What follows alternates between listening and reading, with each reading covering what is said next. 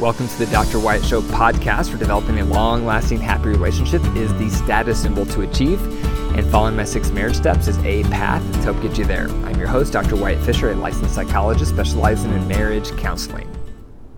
Had a new review come in, and I always love getting new reviews, so I'm going to share it with you.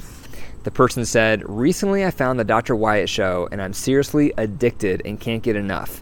I've listened to many podcasts, books on Audible from those considered the best, and Dr. Wyatt has quickly become my favorite. I highly recommend for anyone in a relationship, whether in a good season or bad. Thank you, Dr. Wyatt. I feel lucky to have found you. Thank you.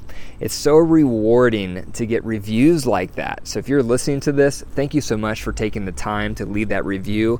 When I get a review, it tells me the podcast is working it's helping, it's making an impact. So if you haven't already left a review at the end of the episode today, please take a moment to do so. Today I'm going to talk about three goals of relationships. What type of relationship goals should we have? It's important to have goals in all areas of life because goals keep us focused, goals help us stay motivated, goals help us feel like we're making progress. But a lot of times in marriage, over time, we fall asleep and we forget what the goals are. And so we're aimless, we're directionless. And just like in life, when you have no goals, you don't go anywhere. So today I'm going to review the top three relationship goals to consider. The first one is companionship. We are wired to be in relationship, especially with a romantic partner. Erik Erikson was a psychosocial psychologist and he said there was 8 stages of development over the lifespan. In one of those stages, from around age 20 to around age 40, was finding a life partner.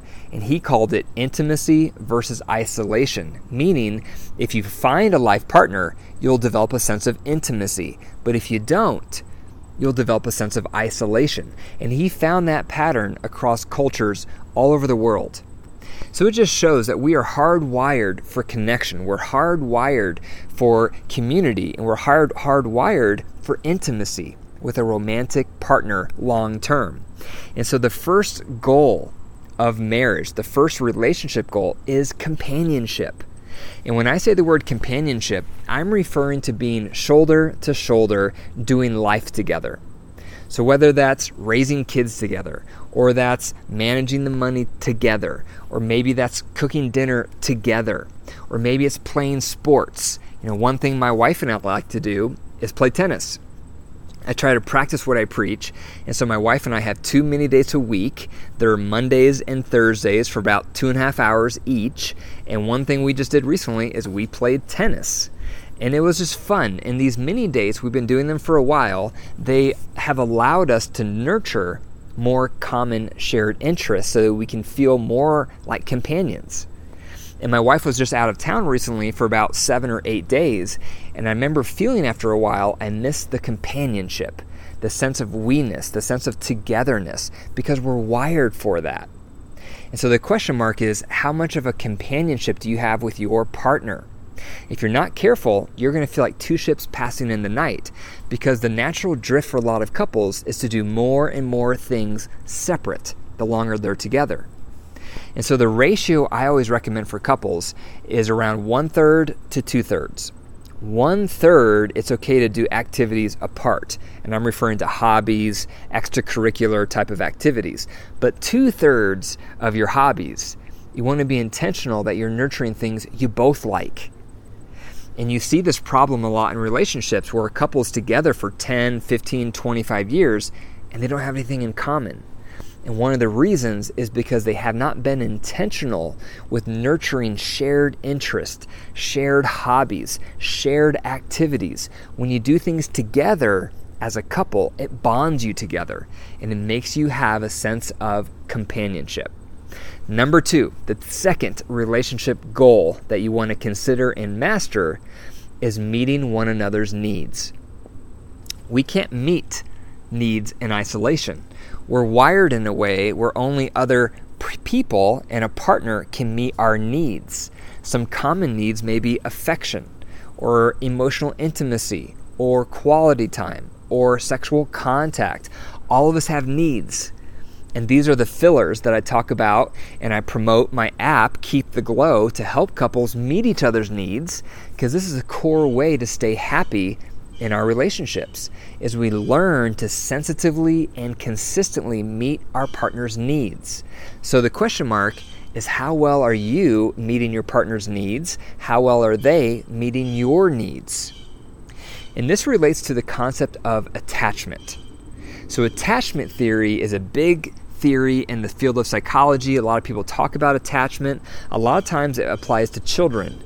And if a parent is sensitively and consistently meeting the needs of their child, they'll develop a secure attachment together. However, if they miss the signals of their child or they don't meet those needs of their child, they'll develop an insecure attachment. And when there's an insecure attachment, there's a feeling of mistrust in the parent child relationship. The same dynamic applies to marriage and long term committed relationships. If you're sensitively and consistently tuning into your partner and meeting their needs, and they're doing the same for you, it's going to develop a sense of trust. You're going to feel safe in your relationship, and vice versa.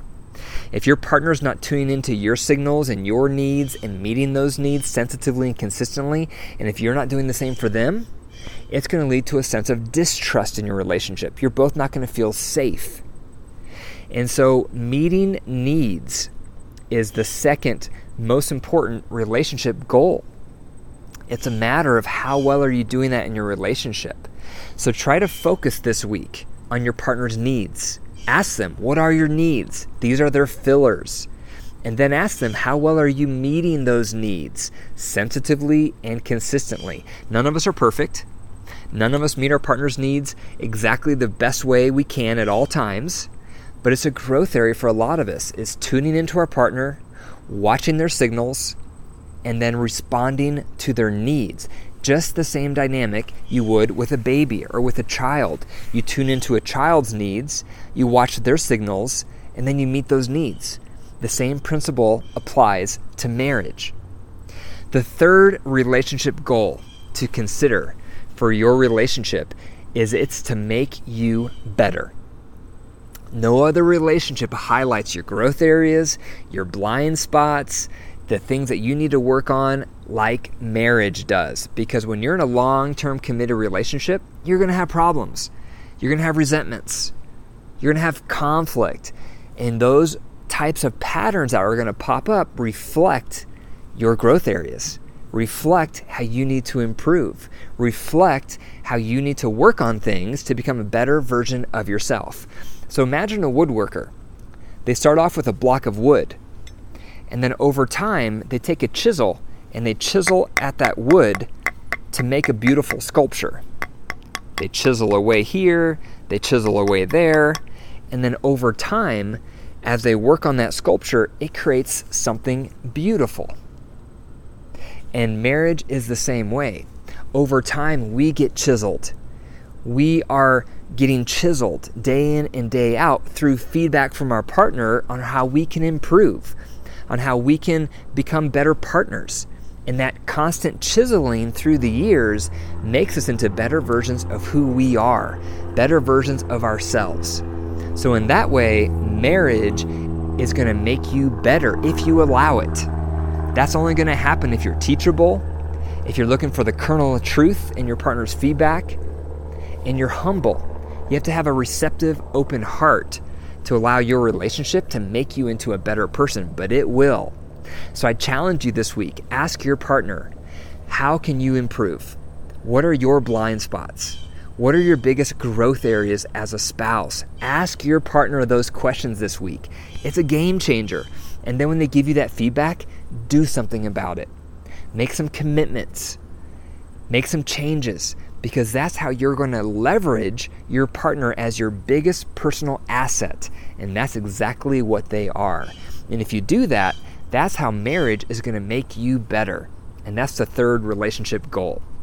So, those are three relationship goals to consider. Number one is for companionship. Number two is to have your needs met. And number three, it's to make you better. Thank you for listening to the Dr. Wyatt Show podcast. If you enjoyed the episode today, click the five stars and leave a review. For more resources, go to my website, drwyattfisher.com, and remember your marriage is alive. So if you care for it nurture it, it will grow. If you deprive it and neglect it, it will wilt and die. The choice is up to you. Take care.